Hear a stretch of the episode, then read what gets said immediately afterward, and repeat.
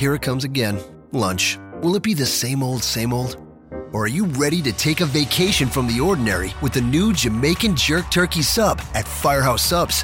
Freshly sliced smoked turkey breast, craveably sweet mustard sauce, and a hint of Caribbean seasoning. Just $5.55 for a medium. Save time. Order the new Jamaican Jerk Turkey Sub on the Firehouse Subs app. Firehouse Subs. Enjoy more subs. Save more lives. Participating locations, limited time only, plus tax prices may vary for delivery. This podcast is a member of the Voices of Wrestling Podcasting Network. Visit voicesofwrestling.com to hear the rest of our great podcasts, as well as show reviews, columns, opinions, and updates across the world of wrestling. One, two, one, two, three, five.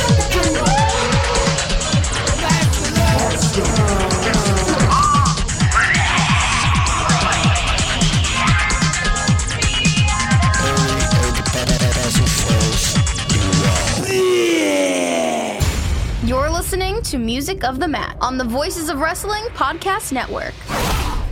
Hello, and welcome to Music of the Mat, the podcast devoted exclusively to the music of pro wrestling. It's all part of the Voices of Wrestling Podcast Network. I'm the barbarian Andrew Rich. Joining me, as always, on this muscular mystery tour, my good friend and partner, the Score Lord, Chris Maffei. Together, we are your hosts, the Power Chords of Pain.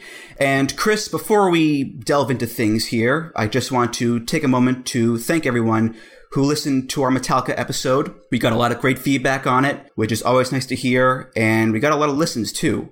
We don't normally, you know, give the numbers out for our episodes, but it's our most listened to episode in a long while. And I know we were both very enthusiastic about it during the recording and afterwards. So to see it do so well and to see it be received so well is very rewarding to say the least. So the listeners, thank you so much. Yes, absolutely. A lot of time and a lot of love went into it. So we really appreciate everyone who had kind words to say about it and everyone who enjoyed it. So thank you very much. Today, we are joined by a very special guest co-host. You can hear him as one of the hosts of Open the Voice Gate, the Dragon Gate podcast that is also part of the Voices of Wrestling podcast network. Coming to us live via the magic of the interwebs from Japan, it's Milo Martinez. Milo, welcome to the podcast. Hi, thank you for having me. Well, thank you for coming on. I wanted to be on here. Was uh, extremely jealous of John when they made it. like, but what about little old me? No, I'm kidding. The episode that you did was John. I thought was really, really awesome and extremely funny too. Which um, I listened to it while doing like waiting in line for some like paperwork, and I think people thought I was crazy. But you know, when do people not think I'm crazy? well, well, thank you for agreeing to come on our show, especially since the time difference is always a bit rough. People living in such drastically different locations. I know with, with Jojo Remy, that episode, it was kind of a, a hassle to get uh, our schedules lined up. So thank you. I know it's it's morning there. It's it's nighttime for us. So uh, thanks for you know managing to find a way to work around our busy schedules here. We are 13 hours right? Yes. Wow. Yeah. Before we start, uh, Milo, do you want to just give the listeners a very brief summation of your own history with Dragon Gate fandom, uh, how you started and all that stuff? It's funny. I was talking. I, I, feel like I talked about this a lot recently because I talked about it with JoJo, and I think I talked about it on the latest episode of Open the Voice Gate. That I'm a fairly new wrestling fan compared to a lot of you guys, compared to John and Mike, and pre- even previously Case, um, who is younger than me but has been watching for a lot longer than I have. And I don't really like to talk about it that much because I feel like wrestling fandom is um, a place where your worth is kind of based on how much history you've lived through, right? So I don't really like to talk about being a newer fan so much because it's always like, oh, you know, he's only been watching for X amount of time. That means he doesn't know as much as we do or whatever. I started watching Dragon Gate in late 2015. So about two years. It's been about two years now. And one of the first matches I saw, since this is thematic of this episode, one of the first matches that I saw was Jimmy's versus Mad Blankey. Oh. I feel like it was a pretty uh, intense introduction to the promotion. Was that the Jimmy's Mad Blankey match where Kness turned? Is that the one? Yes, the losing unit disbands match. I see. Yes. I still love it so much. So yeah, it's been um, it's been a pretty wild ride for with me and Dragon Gate. I feel like recently I've been very, very, very critical of it, but it's uh, it's a promotion that I feel does what it does better than anyone, and you know it's um, something that's so self-contained, right? Dragon Gate, it's a promotion that doesn't that they don't work with other promotions that much. They don't really send their guys elsewhere. They don't really receive people from outside. So it's been interesting to see how they work with such a tight roster when every other promotion can kind of um, bring people in and out as they please, right? Yeah. So I mean, the history, my history with Dragon Gate is, uh, I feel pretty mundane. I just discovered the promotion and then I watched like 15 years of it. In fair enough. Fair enough. that's what I do. Today uh, is episode 19, and um, as far as Dragon Gate goes, we're here to talk about you know the Jimmies. We are here to pay our respects and and mourn the loss in our own special way to the Jimmies which is, or was, I should say, the longest running unit in Dragon Gate history, and the second longest unit in Dragon Gate's system history. First um, Crazy Max, right? Yes, Crazy Max is number one. They're the longest in the uh, Dragon system history. Jimmy's number two overall. And uh, they lasted from March 3rd, 2012 to September 18th, 2017. And the reason they had to split up, no infighting, no crazy angles. It's just they lost a unit disband match against Berserk another Dragon Gate unit. If you haven't done so, go read Michael Spears' excellent article about the Jimmies yes. that was just put up recently, available on voicesofwrestling.com. He goes into a lot of great detail and time about the history of the Jimmies, why they were important, the different members. It's been documented on this podcast before that my own knowledge of the intricacies of Dragon Gate are a little limited because I don't really follow it. I know who the wrestlers are. I know their names, what they look like. I've seen matches of theirs. It's just not on my, you know, regular schedule. I want to. It's just a matter of, of time and, you know, accessibility to content. But, um, from what I've read over the years, from the various clips I've seen, from the you know, various gifs I've seen, I can tell that the Jimmies were an extremely beloved stable by their fans. And because I don't follow Dragon Gate, I don't have that, you know, personal connection to the Jimmies, that personal, you know, that deep emotional connection to the Jimmies that other people would have. But, you know, knowing you, Chris, knowing you, Milo, I'm sure you guys had, it, you did have that with the Jimmies. Milo, you're our guest. We'll start with you. What do the Jimmies mean to you? And if you can, please don't cry, please.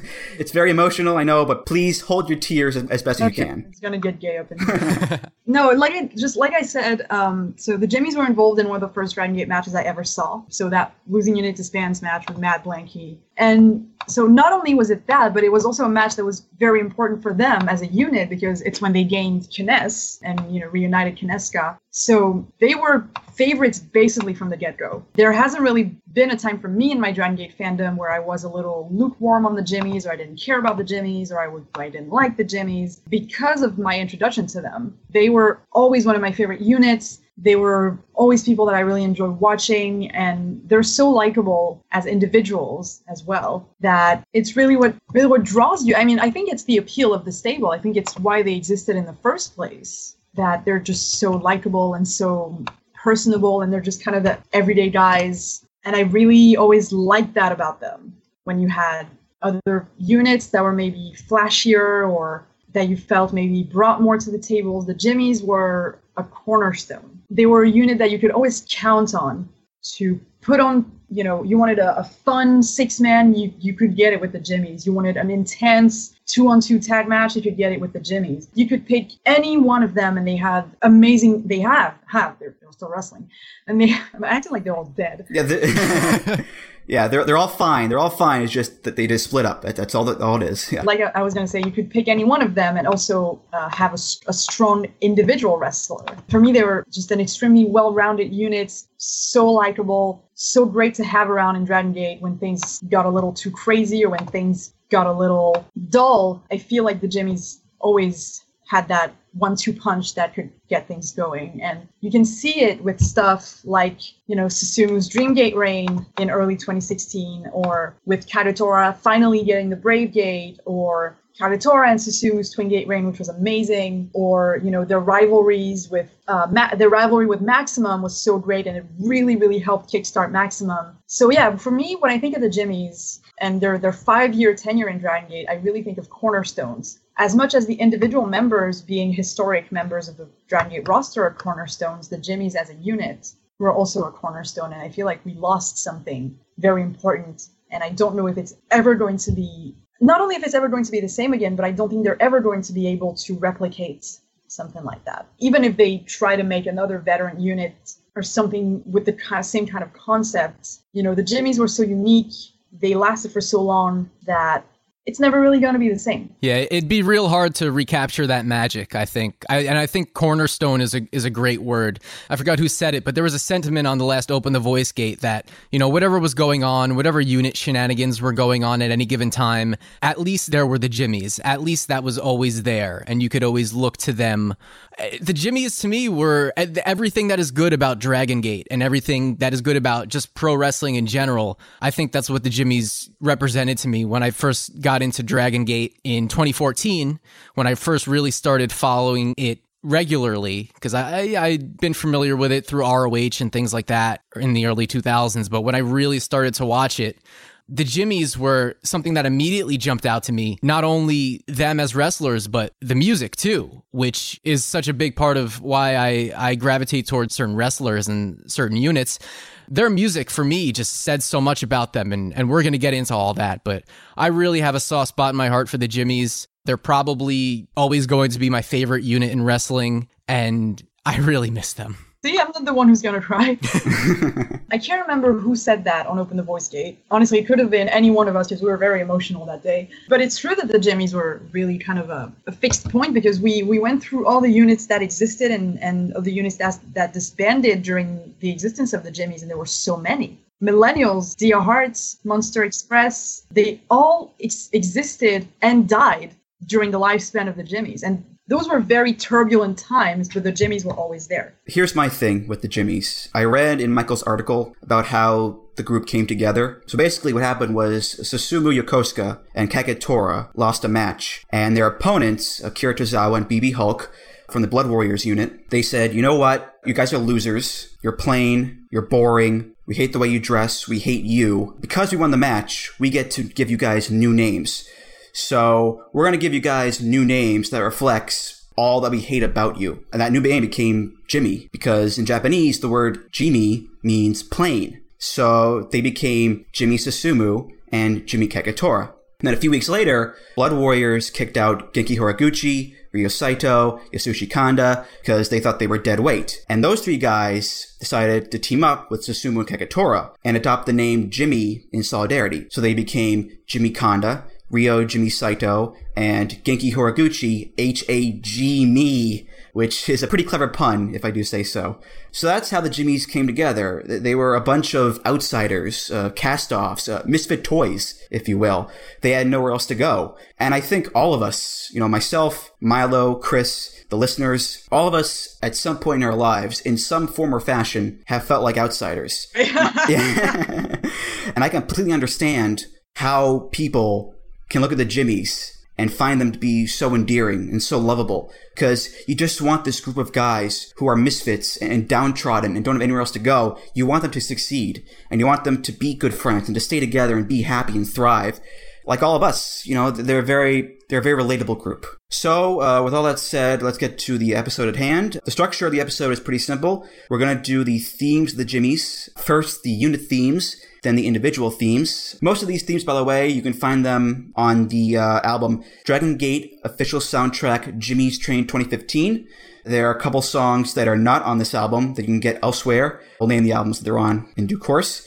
So if you have the means, check those albums out for all your Jimmy's needs. And we'll start with the main unit theme, the one that Dragon Gate fans have come to know and love. It's by Mick Ariki, and it's called Jimmy Knee Satisfaction. One, two, one, two, three, four. We are Jimmy.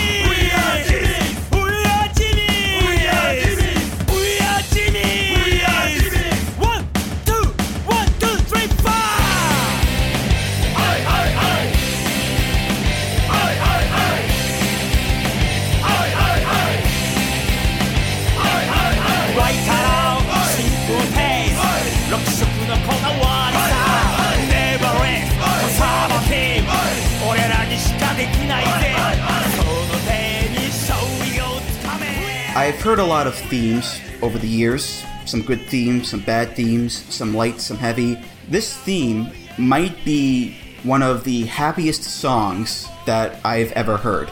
It's so upbeat and fun and energetic. You got the oi oi oi chances there as well. Those are a lot of fun. It, it just it's just a good time. Even the way the lead singer sings the song, I can practically hear the smile on his face as he's singing it. it it's so so upbeat, so positive. That energy, it's so infectious. You can't help but sing along and smile as well. It, it's like it's like Dragon Gate's version of a, of a Ramones song. Yeah. It's so fantastic and like so punk and upbeat and very energetic. It's, it's so great. What, what about you, Milo? Your thoughts on the, on the Jimmy's theme? The thing about this song is that you're if you're a Dragon Gate like, and when I say if you're a Dragon Gate fan, I don't mean like you, you don't have to be a hardcore fan, but if you're a Dragon Gate fan, if you're someone who somehow follows Dragon Gate in any capacity, you hear that song, you know you're about to have a good time. Mm. That's basically how I always felt about it. Is that I knew that even if I was unhappy, even if I was down, even if I, you know, had a, a bad night the, the, the the day before, I knew if I heard that song, I was about to be able to forget my problems for a little while, just um, enjoy the Jimmies and their joyful presence. And it's really a song that whenever I hear it now, even when I'm like listening to it on my phone, walking down the street, it makes me happy. It's a very simple thing. It just makes me happy. Yeah, this is. If there's ever a wrestling theme that's gonna make you happy, it's this one. You know, as soon as you hear the one, two, one, two, three. I mean, you know, you know, you're in for a good time. Like Milo said, the word that just comes to my mind when I hear this theme or think about it is just delightful. I mean, that's you can use that word to describe the Jimmies as a whole, but it's just so delightful. Much like the unit itself, I think that this song is everything that's that's great about Dragon Gate, and it sets the mood that you know it's about to be a good time, and it establishes so much within just the first few bars of it. We know immediately who it is. We know what they're about. We know that they they're going to have a good time, and we also know that they're proud to be Jimmys, which is the main thing about the Jimmys is that they're so proud to be who they are. Would they could so easily just reject it or or or just not want to be themselves and struggle with that. They own it, they're proud to be Jimmys and they put that right on Front Street right in the beginning of the song. And I think that is that's key to why the song is so great because they're having fun, we're having fun, and everyone is is just totally into it. It's catchy, it's hooky, it's fun. It's also just so memorable. Yeah. You can come away from your first Dragon Gate show and you'll remember this theme, I guarantee it. If there's one thing you remember from the entire show, it will probably be this theme. That line, "We are Jimmy's," it's pretty hard to miss. You know, it just repeated over and over and over again. Which, on the one hand, it's a fun line to sing along with.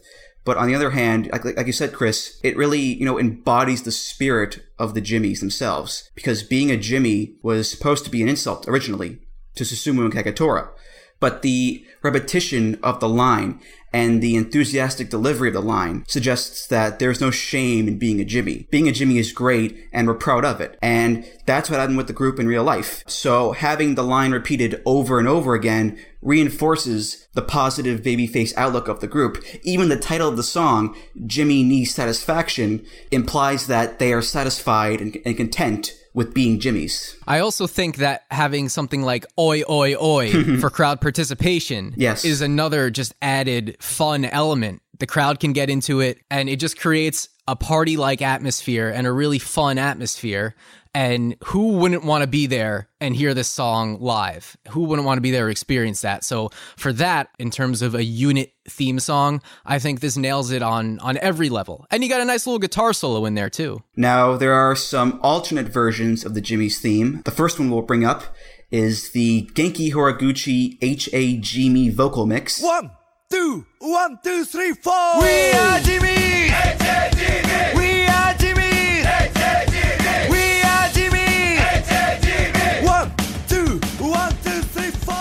Say what you will about Genki Horiguchi, but that man is not half bad when it comes to belting out a tune.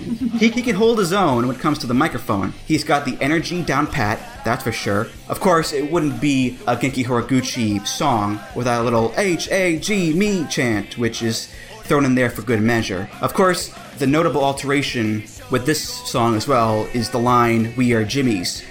They uh, sing not just that, but Genki sings, We are Jimmy's, you are Jimmy's. We are Jimmy's, you are Jimmy's.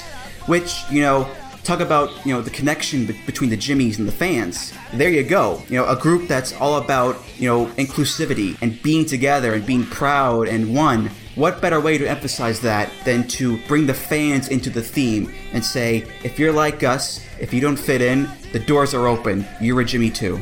Milo, your thoughts on the Genki theme? Ah, I like it. No, I like it because I mean, if there's anyone who emphasizes and personifies everything that it means to be a Jimmy, it's Genki. He's just such a fun and original character, and he's always been like as a heel, he's fucking crazy. He looks like like you know the expression like like a bat out of hell. Yes. Yeah. He looks like the bat. he's a heel. He's the bat that just came out of hell. But it's what I love about him, you know. And as a as a face, he's just so he's so funny. He has the best facial expressions. But you know, he's that quirky guy that mm, eh, you know if.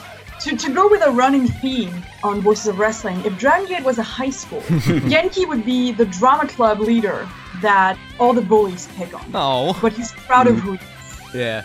he is Genki Horiguchi, and there's nothing you can do about it. Genki Horiguchi is a fucking treasure. He is. He really is. He is a treasure, and I mean, so is this version. Tell me that when you're expecting the Jimmy's theme, but this version comes on, that the smirk doesn't get even bigger when you're watching a show. He really does. He, and you know what? My girlfriend and I are convinced that he is the higher power responsible for bringing us together because we met while live tweeting a Dragon Gate show. So if there's anyone in this world who is responsible for that, I think Genki is using some sort of magical powers to have brought us together. So for that, I'm eternally grateful. Genki Horiguchi, arigato gozaimasu. You know what? You're maybe onto something here. I think that gif of Genki clapping with a smile on his face, it's enough to cure the world, I think, if we if used properly. The one where they cut cameras on Yeah, him yeah. laughing. One shot not enough. Got to get two shots in there for Genki. The other alternate version of the Jimmy's theme, technically speaking, isn't even a Jimmy theme. It's for the Sumos, which was when Don Fuji, I am Don Fuji, goodbye. When Don Fuji teamed up with the Jimmies, they changed their name to the Sumos because Don Fuji used to be known as Sumo Fuji. So let's hear the Sumos version of Jimmy Knee Satisfaction.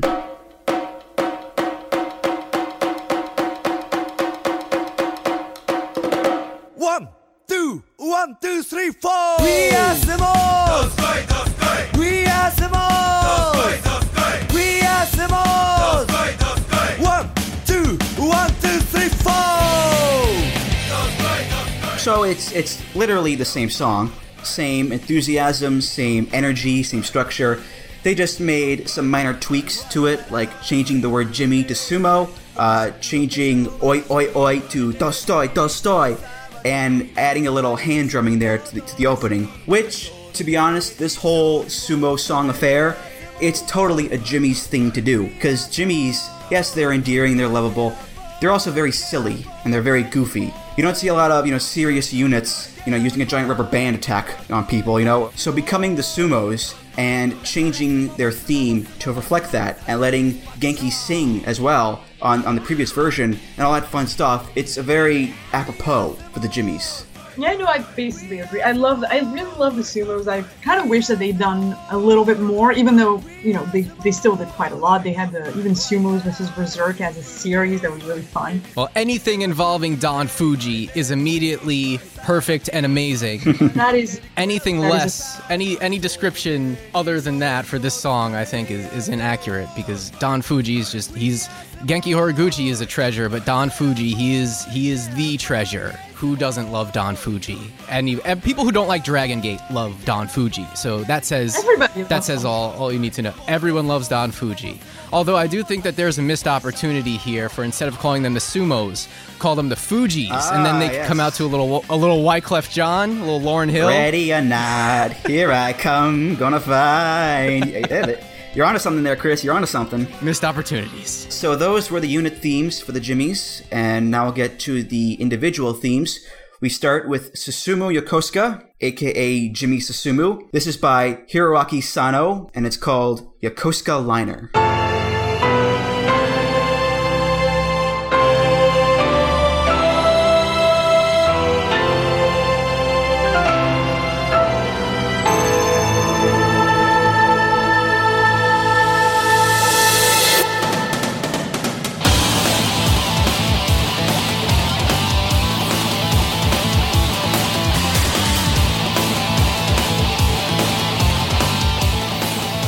Right off the bat here, I hear that lovely beautiful keyboard intro, which recurs throughout the song, and I immediately thought, what is this? I know this. I, I know this from somewhere. Where? And then, after a little thinking, it hit me. Now, you may know this reference, you may not, but I'll run it by you guys anyway. It's the same tune from the intro to Sweet Talkin' Woman by ELO.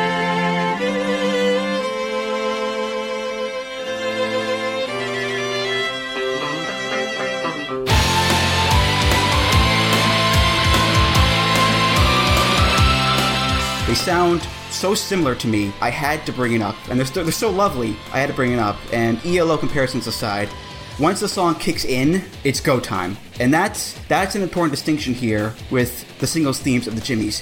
It's not all fun and wacky good times. There are some kick-ass guitars in here, some furious drumming too. It's a lot more serious and technically complex than the Jimmy's theme is, which we'll see again over the course of the, of the episode. Milo, your uh, your Jimmy Susumu theme thoughts? My Jimmy Susumu theme thoughts, I love it. I really, th- when I think about it, there is not a single um, solo theme for the Jimmys that I don't like. And this one I think is so freaking epic. It's really like when you try to imagine an epic theme song, that's what I think about. For me, it's right up there with High Energy. Oh, It's not even my favorite Jimmy's theme song, but it's so I don't know how to I don't even know how to describe it. I love hearing that song so much because it's like you said, it's go time. If the Jimmy's theme tells you that you're about to have a good time, Susumu's theme tells you that you're about to be blown away. I think. I, th- I mean, I'm a huge Susumu fan. Maybe like, well, definitely one of the biggest I know. But um, I just think it's a, a song that fits him very, very well, and um, especially during that little chunk of time in 2016 where he had, you know, that kind of gold watch reign with uh, with the Dreamgate. I thought hearing that theme when he beat Shingo was honestly one of the best things ever. when he beat Shingo, that moment I can only describe it as euphoric. Yeah, absolutely. The visual, the music, and the moment incredible for many reasons on many levels. What a stunning piece of music. What a stunning wrestler too. He the the, the guy is incredible, a very beautiful man. That is true. that and is true. and the music is right there with him. The intro is as major key as you can get, especially for a wrestling theme, while still being completely metal and epic. I mean that that's across the board for the Jimmies. You wouldn't know it by their unit theme, like Andrew said, but the Jimmies are metal as fuck. oh yeah. All across the board. Oh yeah, there's a, lo- a lot of metal on this uh, list here. Speaking of epic, we have to bring up the big match version of this theme. We've had some big match themes on the podcast every now and then, so let's hear how this sounds, and then we'll talk about it a little bit.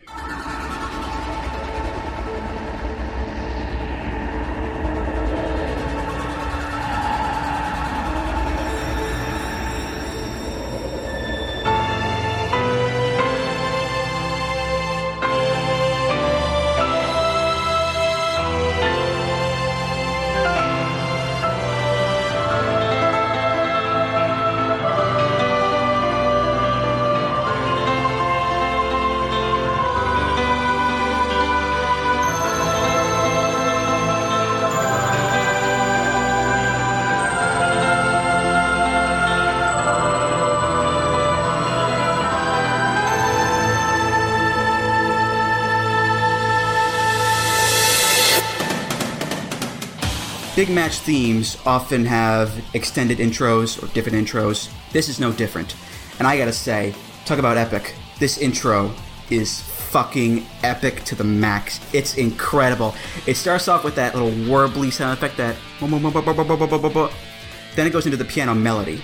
And I mean, you wanna make something that's already great even more important and epic and prestigious? Step one, add a choir. Oh, yes. I am a big choir guy. We all know this. Love the backup choir on this one.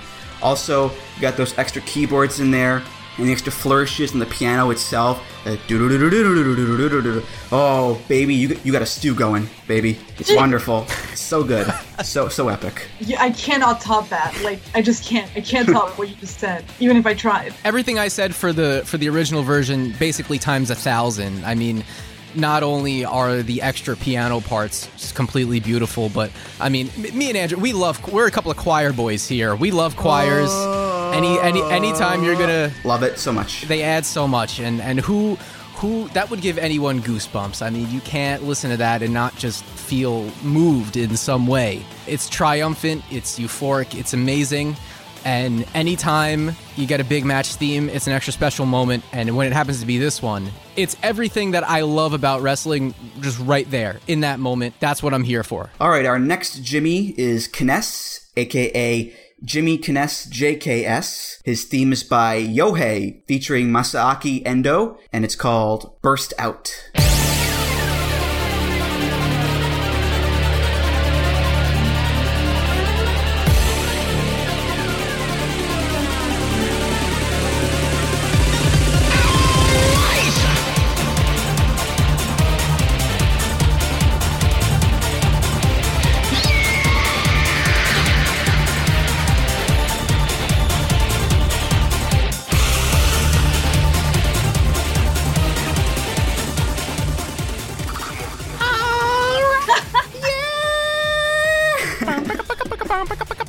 Mean, this thing, forget the piano intros, forget any build up.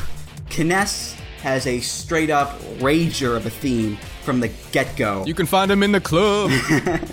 I feel like I should be taking E every time I hear it. You feel like you should be thinking, what? uh, ec- ecstasy. Oh wow. Yeah, uh, th- listen. don't, don't, don't do that. Don't do Uh, that. Don't do it, of course, but still, th- this thing, the point stands. This theme is as ravey and frantic as you can get here, but but also still metal elements in there. Oh, yes. Guitars are in there. There's a blistering guitar solo in there near the end, which is fucking awesome.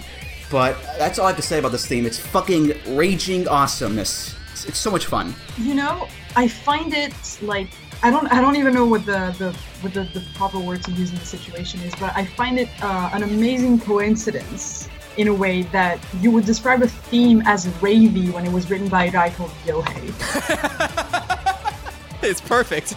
it is a beautiful coincidence. Can you uh, explain that one to me, please? As the uh... Tough Pro. oh, fucking Christ! Uh, current um, one half of the uh, Noah Junior Tag Team Champion. Of course. God damn me. Of course. I didn't make the connection. Ravey bastard. I I really love him so much. All right. Anyway, so Kines, um, this this is really a thing that I wish I could hear more. Because you know, I mean, Kines is basically like he's what 45 years old and made of glass.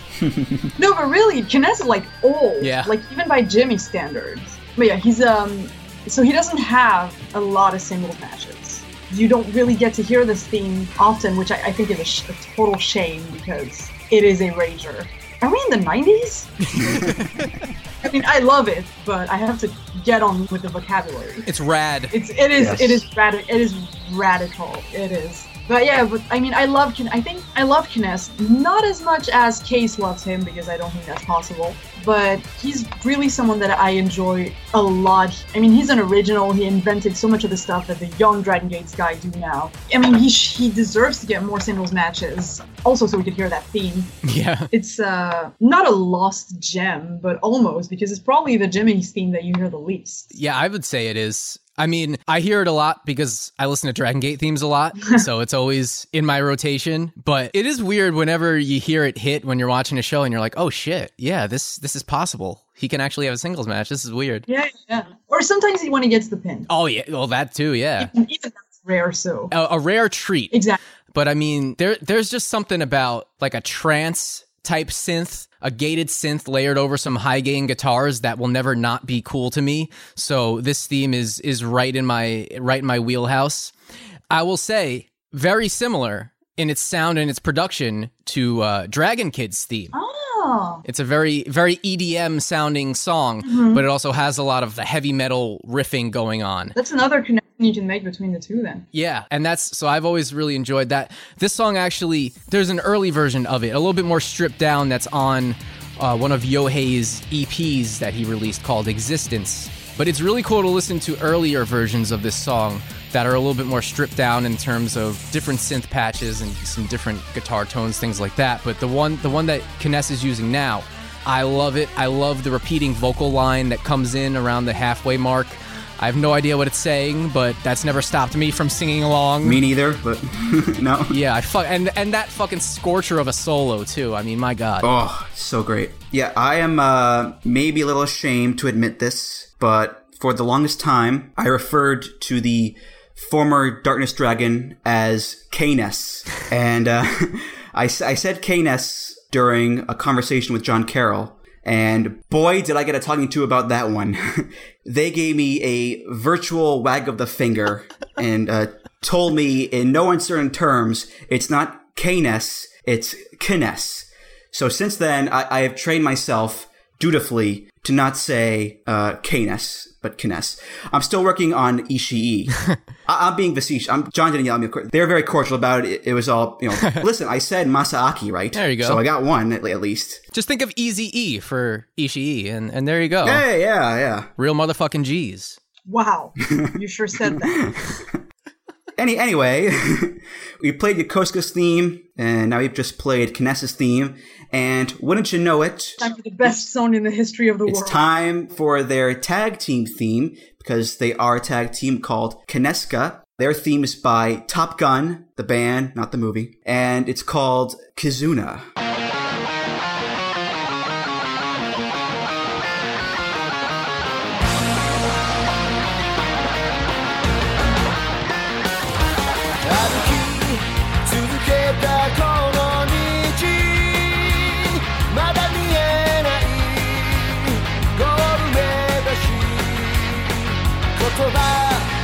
けじゃ語れない世界がある俺たちには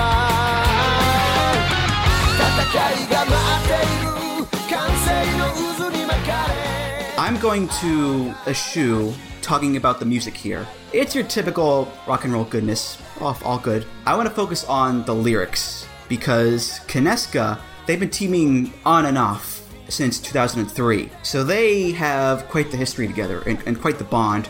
And the lyrics really drive home the point of just how close Kines and Yokosuka are.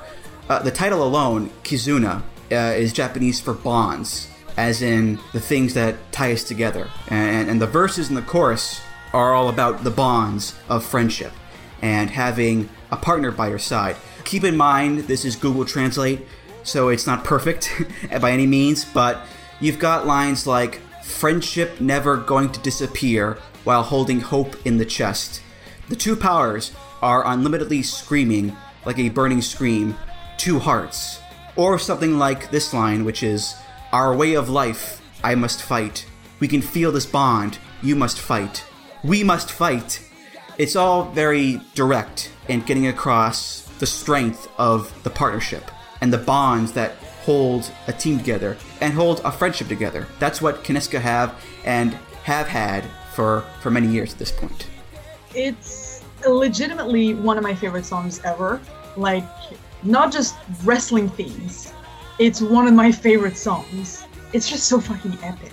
And also, kind of tying into my experience being a newer fan of Dragon Gate. Kineska are a theme, are a theme, are a team, sorry, that had most of the, their glory days before I became a fan. So I didn't really get to follow them when they were using that theme a lot. Now that they were, you know, part of the Jimmies and didn't really team just the two of them very often, I came to associate that theme with like special occasions. Because I discovered their previous and uh, most acclaimed work as a team um, retroactively rather than following it um, over the months and the years. So when I get to hear it now in current Dragon Gate that I've been following over the months and the years that I've been watching, I really associate it with a special moment, something that should be really appreciated and cherished. And I, so, you know, it's a song that fills me fills me with a lot of good vibes and happiness and um, and strength, and just kind of makes me feel like I can could slay a dragon, you know, or two-headed wolf. Or Shingo Takagi. Exactly. So yeah, it's um, I think it's amazing. I love the vocals so much when when it goes just uh, in the chorus, uh, belts out at the end is so freaking Yeah. epic and ah, sorry, such a great song that I love so much. I'm in lockstep here with Milo because for me, this transcends being just a great wrestling theme song. I think it's just a great song, period. You can take this song and you can play it in any style with any type of instrumentation. I still think it'd be amazing. And I think that's the power of a strong melody and strong chord progressions. And I mean, this song's just fucking bursting with strong melodies. I think it's probably one of the top catchiest wrestling themes that I've ever heard. And I mean, that chorus, I don't know one word of this song, but again, that does not stop me from singing the song at the top of my lungs in the car. I mean, it's it's just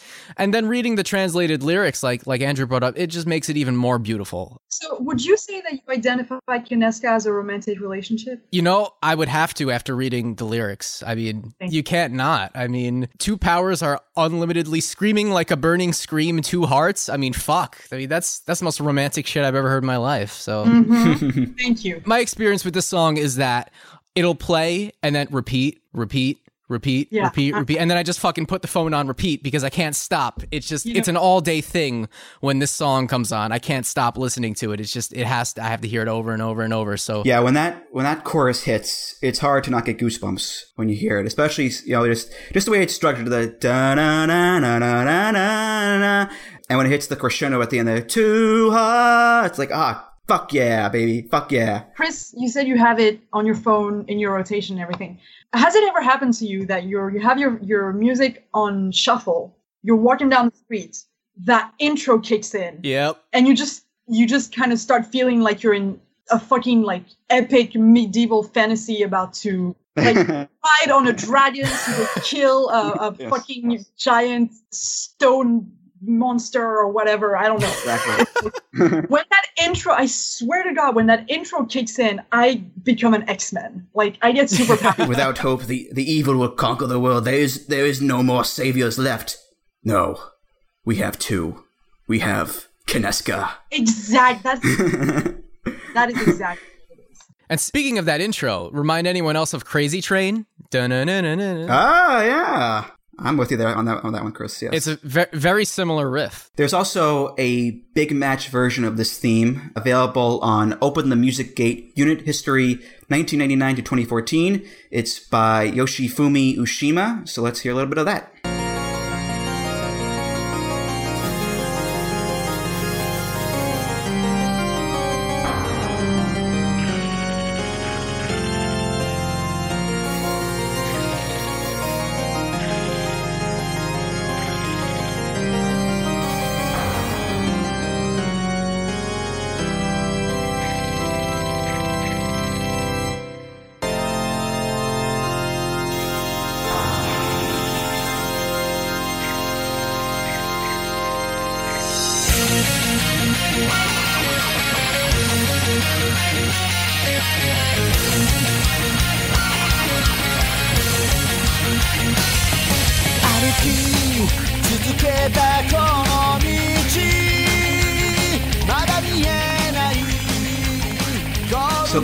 The song remains pretty much the same. There's some production differences, kind of here and there, some extra flourishes of the synth peppered in throughout. Uh, it's mostly the same though. What this one though does have, of course, the special intro and outro as well. It's the main melody played on a harpsichord, which is pretty cool because personally, it reminds me of Kojima's theme. Ah. Yeah. For me, I mean, the song was already perfect, but it's always fun to hear like a new mix or an alternate version of a song you love, especially uh, for a big match version.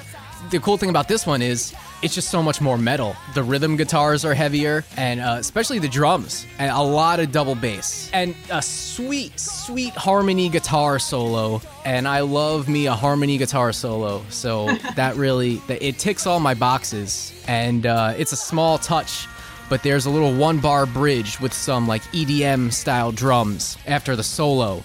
And to me, it, it makes for a nice little reference, whether intentional or not, to Kinesis' theme. It brings it full circle for me and puts a little stamp on it, and I think it's awesome. Up next is the singles theme for Genki Horiguchi, aka Genki Horiguchi H A G Me. It's by Kohei, and it's called Go to Heaven H A G Me Mix. HAGB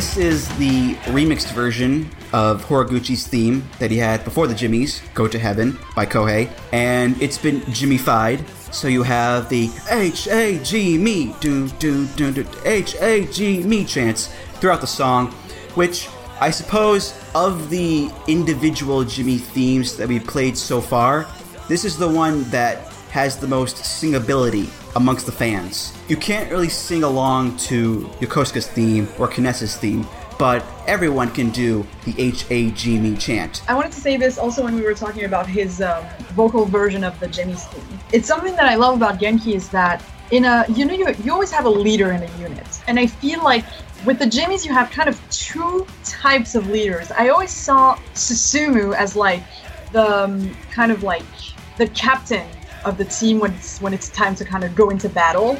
But Genki is the for me is the true leader of the group. And it's weird because Susumu was the one who was there from the start with Kagetora. But Genki really grew into the real kind of ringleader. He's the you know the ringmaster. He's the one who's like, come on, come on, ladies and gentlemen, we are the Jimmies and we are here to entertain you. This is that's that's how I see Genki. He's the heart and soul of the group, I think. The emotional core that pulls people in the, the most. And he's always the one who gets the most emotional whenever something big happens with the Jimmies, whether it's positive or negative. He's hmm. always the one that the camera zooms in, and no matter what happens, he's crying, which is extremely relatable, course. but yeah, so I think it makes sense that he's the one who has the theme that you can really sing along to. You know, and you could already sing along to "Go to Heaven" and "Go to Hell," but this one with you know the add the added HAG me stuff like that, it's um to lead the crowd. He's a, he's, I mean, he's a magnet. It's impossible to watch Genki Horiguchi and not be drawn in by him. So I feel like it's uh, it's only normal that he has the theme that's the go. catchiest to sing along to.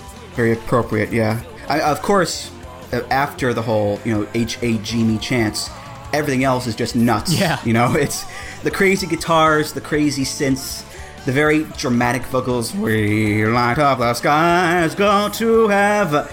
It's all, you know, very par for the course of Dragon Gate, I think, in terms of the. Like, like, like we mentioned, of course, the metal, ravey sort of combination there. But adding the whole H A G me next to it, that just it, it grounds it with the fans. I think you know it makes it more makes it more emotional. It's fucking genius. And you would think that it's a no brainer to incorporate a chant into a theme song. Yeah, But the stroke of brilliance as to emulating the fans clapping their hands and just doing that with a snare drum, the ga, ga, ga, ga, ga, it's brilliant. And it's a stroke of brilliance. And this is really, to me, the only instance that I can think of of this happening in a wrestling theme. So for this, in and of itself, it's on another level for me because doing that, it just makes it it's it's so easy to chant along to. But I mean, the song before the chant, before the HAG me version, was already a brilliant song. Whether "Go to Heaven" or "Go to Hell," both really cool slices of virtuoso metal which is is really huge in a lot of Japanese themes that kind of just Marty Friedman shred metal Yeah. that just works so well and it has such a great aesthetic and the cool thing is you also have a synth run that goes along with everything that is both ascending and descending at the same time. So you could say that the synth run is basically going to heaven and going to hell at the same time, Ooh. which musically it just fits like a fucking glove. It's amazing. And then you have those breakdowns after the main sections, the HAGME breakdowns, and that's really just the stuff that dreams are made of. And ripping guitar solos all over the place, just ton of great lead guitar work, just metal as fuck. And if you want an even darker slice of this, then listen to Go to Hell, because that's even darker and even more metal.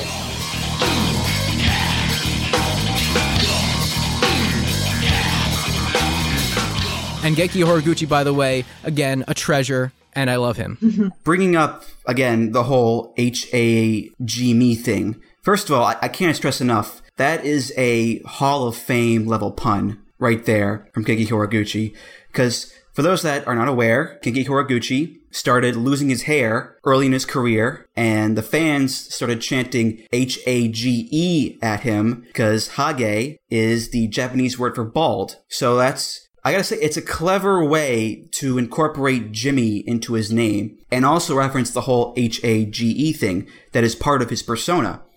What's cool to think about too is the fact that he could easily have gone with Jimmy Horiguchi or Jimmy Genki, but he went with Genki Horiguchi H A G Me. And that's another example of the Jimmys being this like safe zone for people. Like, yes, Horiguchi's hairline is, it's horrendously bad, but his baldness is what makes him a Jimmy. And being a Jimmy is, is a-okay. So it all ties in together in this like neat multicolored bow. How it all works together is really cool. Yeah, really, the, the that's the amazing thing about the Jimmys is that they've always been about turning weaknesses into strengths. Exactly. One more thing for me, and this is just for you, Chris. the, the lead singer of this, See light of the skies, go to it. He sounds kind of like a higher in pitch Dave Mustaine to me. He's got that kind of nasally thing going for Dave. Do, do, you know? Do you know what I mean there? Japanese Dave, like like a younger like a younger Japanese Dave Mustaine, perhaps. Konichiwa, me. Meet the real me. Are you okay? It, it's a metal thing. Okay. It's a heavy metal thing. Don't worry about it. Don't worry about it. Our next Jimmy is Ryo Saito, aka Ryo Jimmy Saito. His theme is by Sutomo Toya, and it's called Dragonfly.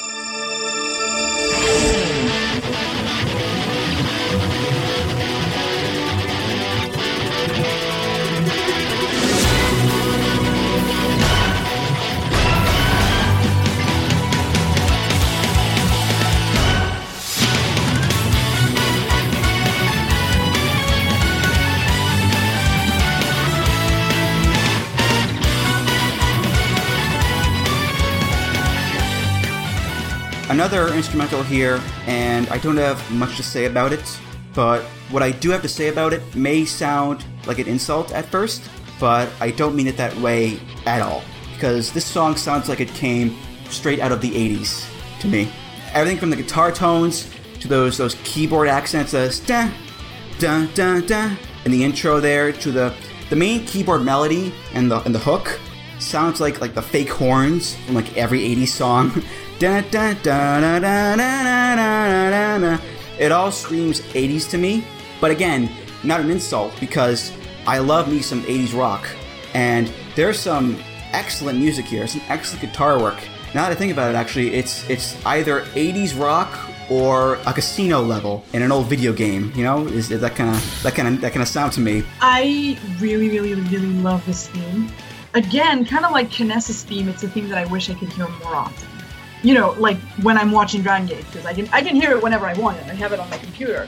When I'm watching Dragon Gate, this is a theme that I wish I could hear more often, and I this and it's also why the music is a lot of the reason why I love King of Gates. Oh yeah, definitely. Because in King of Gate, you can hear all the themes that you love. Yeah. It's funny because when you look at Ryo Saito, you wouldn't necessarily envision him having a theme like this. I mean, current Ryo Saito, you know, in the Jimmys, you'd be more likely to think that he has a theme kind of like, kind of like Genki's, you know, Yeah. because they are they are kind of the the, the comedic duo, right, of the Jimmys. At least I think so. As you know, they were a super fun tag team through all of their iterations. I love their heel work. You, you would, you would kind of when you see some of the goofy stuff that Ryo Saito does, you would kind of imagine him having a more kind of family friendly theme, uh, kind of like Genki, but he always kept, you know, Dragonfly as his theme. And um, it's one thing that I love because as much as I love fun loving and family friendly Ryo Saito, I love serious Ryo Saito even more. And I really always love it when you're watching like a Jimmy's Triangle Gate title match that he's involved in because you can always kind of tell the moment when he kicks it into the next gear and becomes kind of my favorite Ryo Saito is Suplex Machine Ryo Saito. That when he turns the Suplex Machine on, I'm like, fuck yeah, this is my guy. And um, I'm glad that the this theme is here to remind you that Big Match Saito is real and he exists and he is among us. Yeah, it's it's uh, another another thing that I would describe as epic. Not quite as much as Kizuna, but it's um, a reminder that he's not here to play. He's here to win. That's true. And he, and he will occasionally hit the cycling Yahoo. That'll occasionally happen. Sometimes. Occasionally. Sometimes. Man, there's there's a lot of riffs going on here. There's a lot of keyboards going on here. Kind of like Andrew, I'm I'm going to say something and I don't mean it in a pejorative sense at all. But this to me, my interpretation, my take on this is that it sounds kind of like early 90s production music that's still kind of trapped in the 80s. So like stock music from a production library that would have been in like a children's VHS tape about firefighters. and yes, I and yes, I'm referring to a specific VHS tape that I yeah, may that, or that seems that I- an extremely Yeah. I may or may not still own it and watch it on occasion when I'm feeling extra nostalgic. But that's anywho. It's just it's delightful. You have the really cheesy horns, which sound like they came from like an old 80s Roland synthesizer.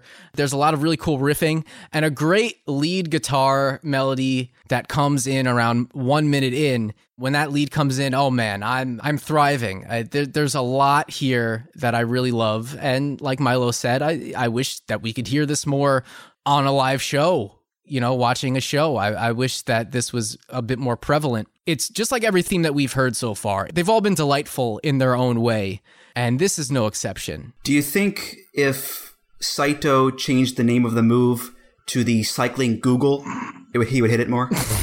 Ba-dum bum. Cycling Bing, maybe. Uh, Cycling Jeeves. We're horrible. uh, God. Sorry, Milo. Well, welcome to the podcast, Milo. Cycling Google. cycling Google, cycling Bing. Oh God, who are we? Next up is Yasushi Kanda, aka Jimmy Kanda. This theme is by our old buddy Akuma. This is Kickstart the Elephant.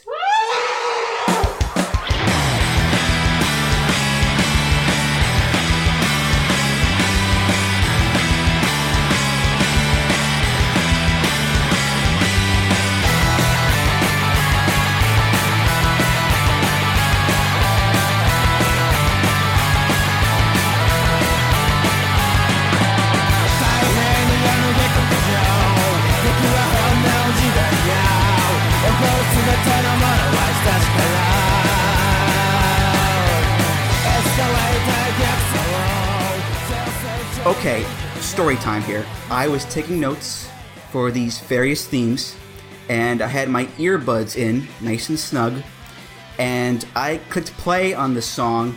And as you, the audience, just heard there from the intro, the song starts with a stinger, and the stinger is the most frightening elephant sound that I've ever heard in my life. It legit made me jump, and I was lying down in bed. I mean, because we've all heard the stock elephant noise in every movie and TV show or radio show ever. That it's, it's just that you know stock elephant noise. This elephant sounds like it's in severe pain. Well, it, it's just been kickstarted by Jimmy Conda, so I know it, it's been kickstarted. Maybe it's been attacked by hunters. Maybe it's giving birth to something. I I, I, I don't know. It, it was so jarring. It was so jarring to say the least. But Chris, we've seen this before with Akuma. yes. because Akuma loves the animal stinger. On the Blood Generation theme, Follow Your Generation, Acid Alkaline Bloody Trip Mix, that has a horse neighing as the stinger. So Akuma is pretty fond of, of, of using the animals. Now, as far as the theme goes, safe to say that this is the grittiest theme on our list. No fun keyboards, no ravey, no ravey energy, no no swathy synths, no rave beats, no just just, just straight up toughest nails rock and roll. Singer, guitar, bass, drums, and this level of grittiness makes sense for Konda, I think, because from what I've read, he spent the majority of his career as a heel. So to have a theme like this, which is very, you know, angry and, and gritty and kick, start, kick, start, the elephant kick, it, it all makes sense for, for Konda. This is such um, an apropos thing to talk about because Konda literally just turned heel.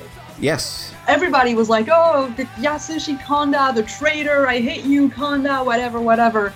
First of all, everybody knows that I'm a, a huge vanilla baby, and I love baby faces, and I will always root for the baby faces. And also, I hate Berserk.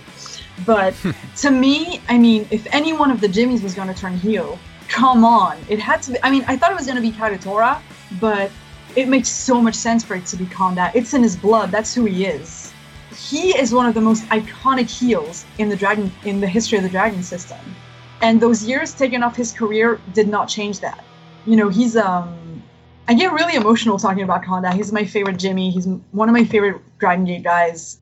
And I can't wait to to see where this new heel run takes him. But this theme is perfect for him. I think it just fits him so well. And you know, Mike from Open the Voice Gate and I, we have this running gag that Kanda is the perfect friend to bury a body with.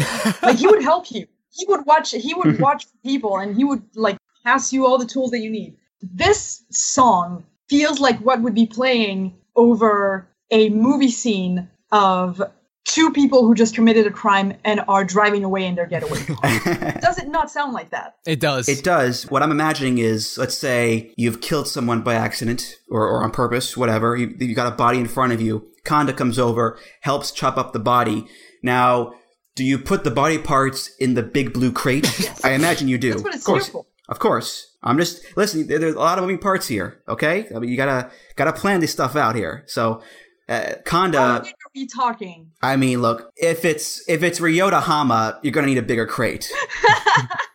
if it's like I don't know Hornswoggle, hey, uh, pretty small crate there. I don't have to chop him off. I know exactly. Just put him in there. He's pre-chopped. Yes. No, but like it, you gotta take in, you know, everything. What are we talking like? Are we talking like five ten Yeah, a, sta- a standard height. Standard? So are we talking Shingo right here? Because I would definitely chop it off. Ugh, wh- where are we? Where are we? See, this is the Open the Voice Gate curse. Every podcast that we get on, you always end up getting sidetracked. Chris, save us, please. Uh, your thoughts on Kickstart the Elephant? Well, I love Milo's description of this being the getaway scene in a movie. A movie perhaps directed by John Woo, maybe? But um bum. A lot of these themes have leaned more towards metal, but this one, I think this is punk rock as shit, Yeah. Mhm. Like Kanda. just like Kanda.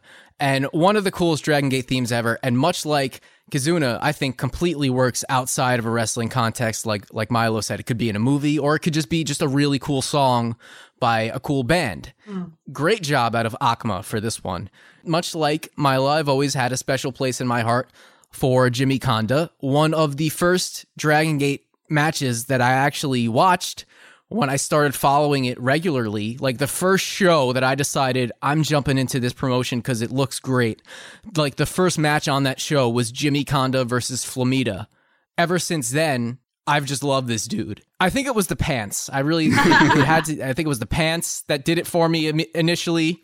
And I'd like to track down a pair of those pants and wear them as pajamas. Look very comfy. They look they look so comfortable. Like how could you? I know. Like that's the thing. He has to change his gear now because how could you be a heel wearing those pants? Is Well, it he just changed it. They're just red now. they're red now? Uh-huh. Oh, okay. The international color for heels. And maybe a different material too, because those those blue pants just look so comfortable. I have a friend who calls them his Dragon Ball pants. There you go. but I, I love Jimmy Kanda, and I'm gonna say that he's my favorite Jimmy as well, just because of that. Just from right from the get go of me really diving into Dragon Gate, he was the guy that I was like, well, this is awesome. And he does a cool little drop kick and yells John Woo. How can you not love this guy? have you have you seen um, much um, of his heel work? I've seen a few matches. there's a you know there's a, a deep a hatred that runs deep in uh, Dragon Gate fandom for deep drunkers. Oh yes, uh, John mentioned this quite a There's a bit. soft spot in my heart for that unit for just for the sole fact that Kanda was a part of it and he looked really fucking good. I mean, you know, I mean, Deep Drunkers was pretty abysmal, but but Kanda was pretty cool in it. Now, um, kickstart the elephant. As I said last time, Chris, what the hell does that mean? I, I guess since the elephant is a really big creature that tramples things, Kanda wants to kickstart the elephant in himself and trample his opponents on his way to the top, perhaps? It doesn't need to mean anything. What does legend falconry mean? What does dress for excellence pyramid mean? That we just don't know. It's it's a mystery. Yeah. You know, it's been two years and I'm still not exactly able to pinpoint what Yamato spirit is. It, it's oh, it's something. I, I've long given up on trying to interpret uh, Dragon Gate. Lyrics, titles. Just the names, you know? Yeah. Still have two more themes to go with names that I don't understand either. Yeah, yeah, yeah. It's, it's, a, it's a recurring theme, yeah. the second to last Jimmy to talk about is Kagetora, aka Jimmy Kagetora. This is another track by Yohei, and it's called Strike Still Rounder.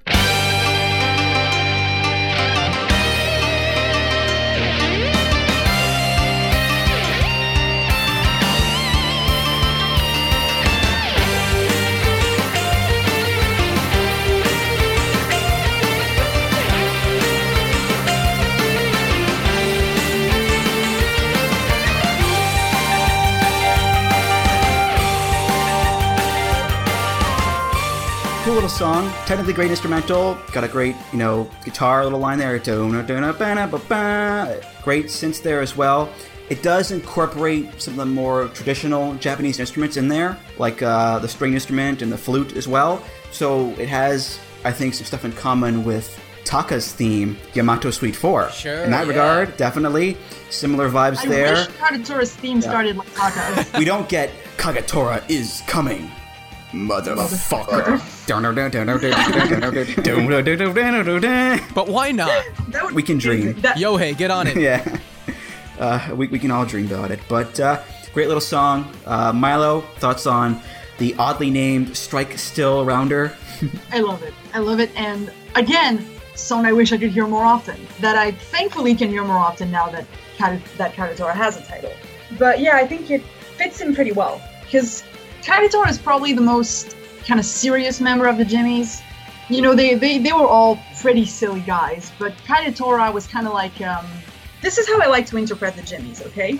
So you've got kind of, um, I think this is a, an expression that you guys use in English, uh, cul-de-sac, with like little houses at the end of a, a loop street. Cul-de-sac, yeah. I mean, it's French, so I can, say, I can, I can say that how I You can- want. Yeah, fine. So you got that right, and you got all Yep. these little houses, and you all have all these single single fathers, and these single fathers are the Jimmies, and they're all this, about the same age, like late 30s, early early 40s. And then you have this new single dad that's way younger that just moved in, and he's kind of like getting in with the shenanigans, but he's also like, what the fuck are these old men doing? That's kind of Kagetora in the Jimmies. this was a very long-winded analogy, and I apologize. But you know, he always kind of seems like um, he never really felt out of place. Of course, he, I mean, he was an original Jimmy.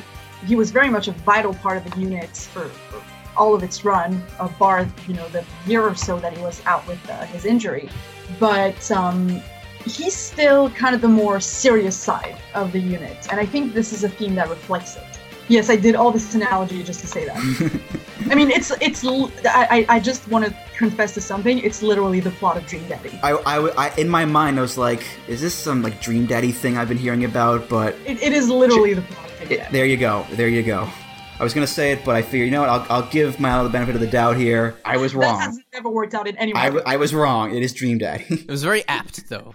It was very good. Chris, uh, your thoughts on uh, this theme? There was a time when this was my most listened to wrestling theme. I would just, I don't know why, but I would just keep it on repeat in the car, during workouts, whatever. There was just something about it at a certain point in time, especially when I was starting to track down a lot of Dragon Gate music. And I think it's also interesting that it is the first theme that we've talked about here that has any distinctly Japanese elements to it, which for me does it goes a long way in adding that level of seriousness. And as Milo's mentioned, 'cause he he, is- is, yeah, he's he's the, the more samurai of superiority. he is. He's he's the the most stoic of the bunch. And another really really really strong main melody. I think that's the overarching theme here. Very strong melodies, very catchy and very easy to get into and easy to remember. I think I think what I what I really love about the Jimmies, and I think a recurring thing that I've said is that all of their themes fit them very well. It's a thing where you can kind of compare that to younger wrestlers. Where look at Lindaman, for example. Lindaman, as a wrestler, had a, a. I mean, I love his theme so much, but he hasn't used it once since he joined VerserK because it just doesn't yeah. fit. Yeah, he definitely can't use that now. it just doesn't fit. The Jimmies, because they're a collection of misfits, because they don't necessarily follow one single theme, they all got to keep the themes that we knew. You know, they they got remixes, they got maybe modernized versions, but they they've had the same for so long because they have such strong identities. A guy like Lindaman that's only been around for a couple years, you could change his theme, you can take his theme away. He's still building that identity. But the Jimmies, they have strong presences, they have strong identities, they have that history, they have those themes that they that are so strongly identified with them, and they still manage to all fit together. And you, you can't you can't take go to heaven slash go to hell away from Genki Horiguchi for the sake of a unit. You can't take Kickstart the Elephant away from from Kanda for the sake of a unit. The way that they took um, Linda's theme away from him because it doesn't fit the theme of VerserK. Yeah, and you also can't give those to anyone else either. Right. They wouldn't work. They're tied into the DNA of, of those wrestlers. Exactly. And uh, and even though Kagetora is not as deeply rooted in Dragon Gate history as the others, his theme still fits him so well and is so associated with him and with his style and who he is that you can't change it even if it seems too serious for the Jimmies. The final theme on our list is for Naoki Tanizaki, aka. here we go. you do it. I, I got it. All right. Mr. QQ Naoki Tanizaki Toyonaka Dolphin. And hooray! And if you're wondering why the fuck does he have that name, it's a long story involving T-Hawk and penguins. It's a whole big to-do. Sounds like a dream. A whole story involving T-Hawk and penguins. I know. Go read Michael Spears' article. He explains the whole thing. The artist is Eno Head Park, and the theme is Shining Wave, Casanova Bomber Fire.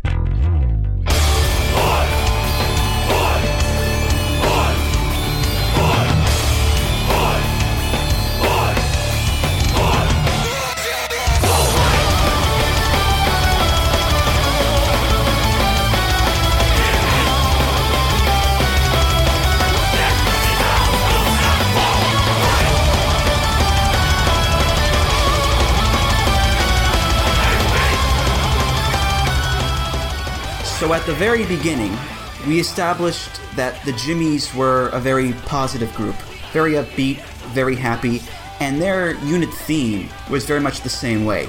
This is not that. This is the opposite of that. This is like the anti Jimmy's song, where instead of being fun and joyful, it's angry and violent. From the first second when that deep bass note hits, that bow, you know some heavy, heavy shit's about to go down. And it, does. Like, people are chanting, fight, fight. There's a siren in the background. The music is as violent and wild and crazy as it gets, much more so than the Jimmy's music is. There's guttural shouting. They even corrupted the Jimmy's oi, oi, oi, where instead of it being like quick and fun like a soccer chant, it's slow and menacing like oi, oi, oi. It's so pounding. I mean, for, for, for Pete's sake, the song ends with a maniacal laugh. I mean, I mean, no wonder Tanizaki betrayed the Jimmies. I mean, eh, not to say I don't like the song because I do, I like it a lot, but it's such a stark contrast with the happiness of the Jimmy's theme. That's what makes it stand out, I think. Of the themes that we have here, this is the one I think that stands out the most from the main Jimmy's theme. On one spectrum, we have We Are Jimmy's. The spectrum we have, you know, Bring the Pain That I Got. It's, it's very, very different. I can't remember if it's only in the English language version or if it's in both versions, but at some point there's literally just a kind of guttural voice repeating, I want more pain. Yes, that's, that's the English version. Give me more pain, pain, pain, You kind of pain. try to be like, okay. like, it's, uh, yeah, it's a heavy song, but I really, really love it. This song, I feel, is kind of like Kizuna in a way that you can listen to it totally outside of a wrestling contest. And it fits in amazingly well. You know, Tanizaki was one of my first favorite wrestlers in Dragon Gate. He's a guy that really jumped out at me so fast. One thing that I love is that he's kind of a wild, unpredictable wrestler. He loves his knee strikes, uh, he's quick on his feet, um, he's a little unhinged. God, I hate using that word in a wrestling context. I always think of Dean Ambrose. Hate it. But it fits, you know? And so I always kind of feel like um, this song really reflects who he is. And this is, again, the recurring theme of this Jimmy's episode is really how well their songs fit their personalities. And uh, this this song fits Tanizaki really, really, really well. And uh, yeah, it's you're you're right. It's no wonder he betrayed the Jimmies when this is what's going on in his brain. There's been a lot of metal that we've we've heard today, but open up the fucking circle pit for this one.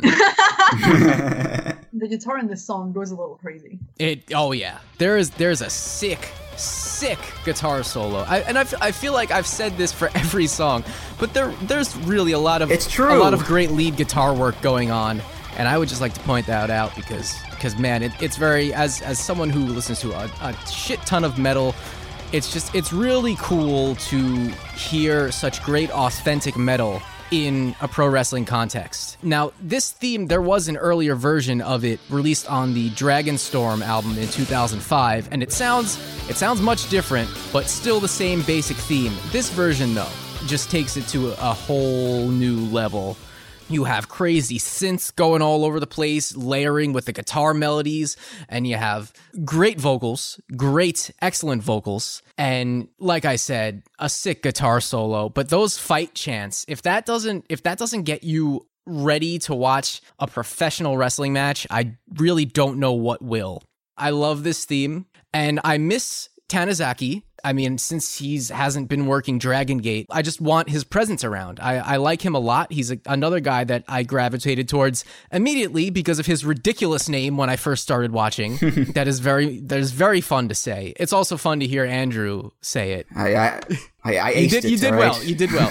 I'm very proud. I did well. Thank you. Gold star for me. Isn't it interesting though that the two Jimmy's members that have aggressive lyrics in their songs, Kanda and Tanizaki, those were the ones who turned on the Jimmies. Yeah, and they they also like I it's um again ties into their songs fitting them as characters as they're Right. the ones that really have the history of being wild, violent heels because they were Mm. both warriors and deep drunkers together. And you know, Kanda has that added history of being you know a historic part of M2K. Um, but they were you know in more recent Dragon Gate history they were in those kind of um punk heel Yes. Yeah, the writing's on the wall. So that was our musical tribute to the Jimmies. You know, it's always tough when a tag team or a stable that you love breaks up, but it's always important to celebrate the life as well as mourn the death. Uh, The two, I think, are very important to do. The Jimmies, they've given people plenty of great matches, great memories, some great music to boot. And in that regard, I think they'll, they'll be in our hearts forever and forever. And now that I've gotten my, you know, sappy, cliched spiel out of the way, uh, do you guys have any final thoughts on the Jimmies before we wrap up? it's, it's gonna be very very weird like very very weird to go forward into dragon gate not having them around and not not hearing jimmy and his satisfaction anymore i think that's that's what a lot of people are gonna miss is that on a on a dragon gate show no matter how dire the situation no matter how dastardly the heels you always had that moment where jimmy's satisfaction hits and you had a respite from all of that. Well except for like really serious matches but you know when it's a, like a Korakuen show or something or it's just a title match you you really kind of it's a little bright spot you know? The next unit that is going to be born out of that has huge shoes to fill. The biggest the biggest shoes ever basically because they were you know these are guys that were already so iconic before the jimmies you know susumu horiguchi kanda saito Kness they're guys that are have been instrumental in putting Dragon Gate on the map. Kagetora and Tanizaki are guys that, you know, even though they haven't always been here, they haven't always been Dragon Gate, and they haven't they ha- they, they don't have the same importance, but they became important through their association with the Jimmies. They also became beloved.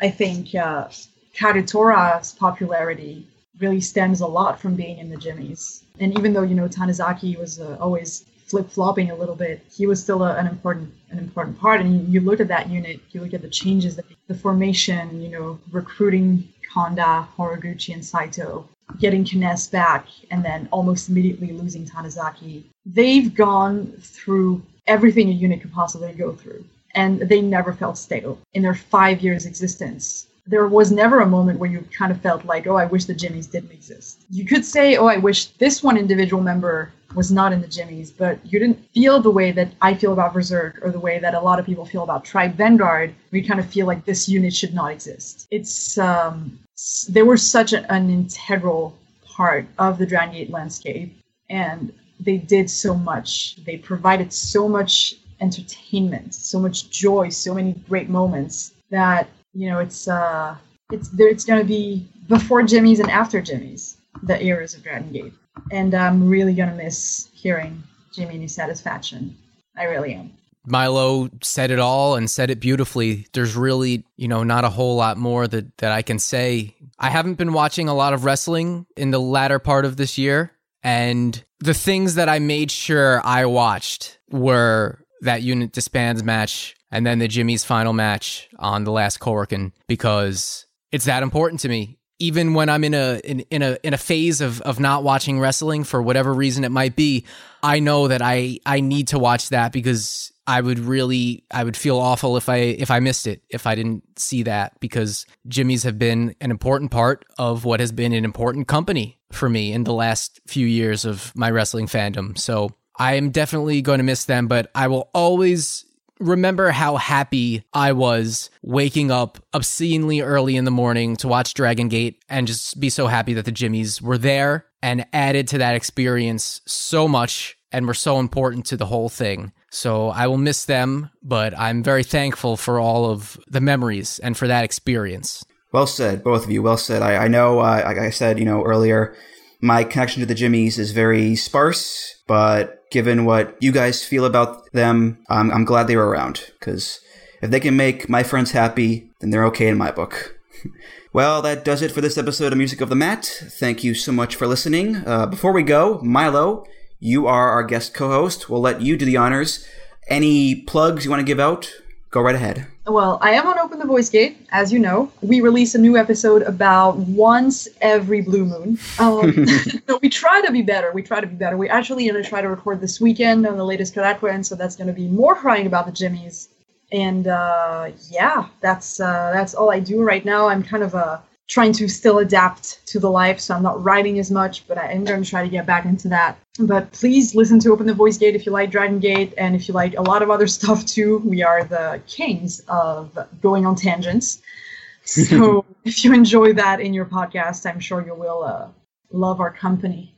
And Music of the Mat, uh, like I said, part of the Voices of Wrestling podcast network, as well as Open the Voice Gate, voices of voicesofwrestling.com. That's where you'll also find the flagship podcast, Burning Spirits, New Japan Procast, uh, WrestleNomics, Everything Evolves, about uh, 800 other great wrestling podcasts. Uh, follow us on Twitter at Music of the Mat. Follow me on Twitter at Andrew T. Rich. Check out the Voices of Wrestling forums at voicesofwrestling.com slash forum. That's also where Chris posts the YouTube playlists for each episode. Finally, rate, review, subscribe to us on iTunes, Google Play, Player.fm, uh, wherever you get your podcasts. Uh, helps us a lot on the ratings. And of course, tell your friends about us. We're always open to getting new people on the, on the show and on board the Muscular Mystery Tour. Chris, our next episode is another little landmark for us. Episode 20. According to my calendar, episode 20 scheduled to drop on October 31st. So, what better way to celebrate Halloween than to do a little music of the mat Halloween scary theme spooktacular? Because wrestling has had its fair share of spooky and scary gimmicks, many of which have spooky and scary themes to go along with them. So we're gonna pluck a few themes out of wrestling history and into your earbuds for a creepy, crawly Halloween episode. Chris is going to be frighteningly fun. Oh, wait, wait a minute. I thought we were just going to dedicate the entire episode to the Mino version of The Undertaker's theme. I thought that's what we agreed upon. You'll ruin the surprise. Oh, oh. And rest assured, much like The Simpsons, we're going to have some special Halloween nicknames that I came up with. Oh my god. So it's going to be me, the Boo Barian, and you, the Scare Lord, and together we'll be the Cower Chords of Pain. Like, get it? Like cowering in fear? What about the candy corns of pain? That is so much better. Damn it, you may have beat me. you may have, you may, you win this round, Gadget, but I'll get you next time. Uh, Milo, thank you so much for coming on the podcast. This was a real treat. Hope you enjoyed it. I'm sure in the future we'll have you on again sometime. Since usually, not always, but usually when we have guests on, they get a nickname of their own sometimes. I was kind of wrecking my brain trying to come up with one for you, Milo, and I finally did it. So, Milo Martinez, from this moment forth, you shall be known on this podcast as M2Yay. you missed the perfect opportunity to make an M2 gay joke. Fuck! Yours is better again. But but but the setup was there. It was. I tried. Sorry, Andrew. Podcast over. uh, Chris, how about this? As we end the show, as we as we fade away, let's play one more time the Jimmy's theme as a, as a final salute to them. How about that? I think we can do that. For Milo Martinez and for Chris Maffei, I'm Andrew Rich. We'll see you next time on Music of the Mat, where everyone is a Jimmy. Take care, guys.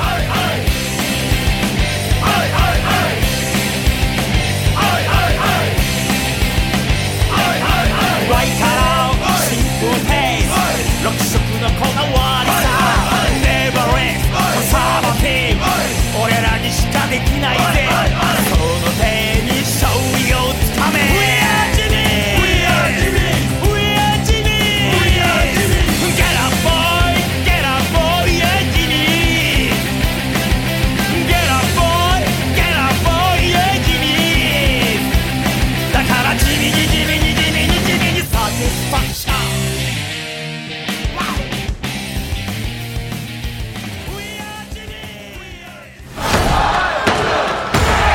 Music of the Mat is intended for entertainment and information purposes only. The songs used throughout this show are property of their respective copyright holders. Here it comes again.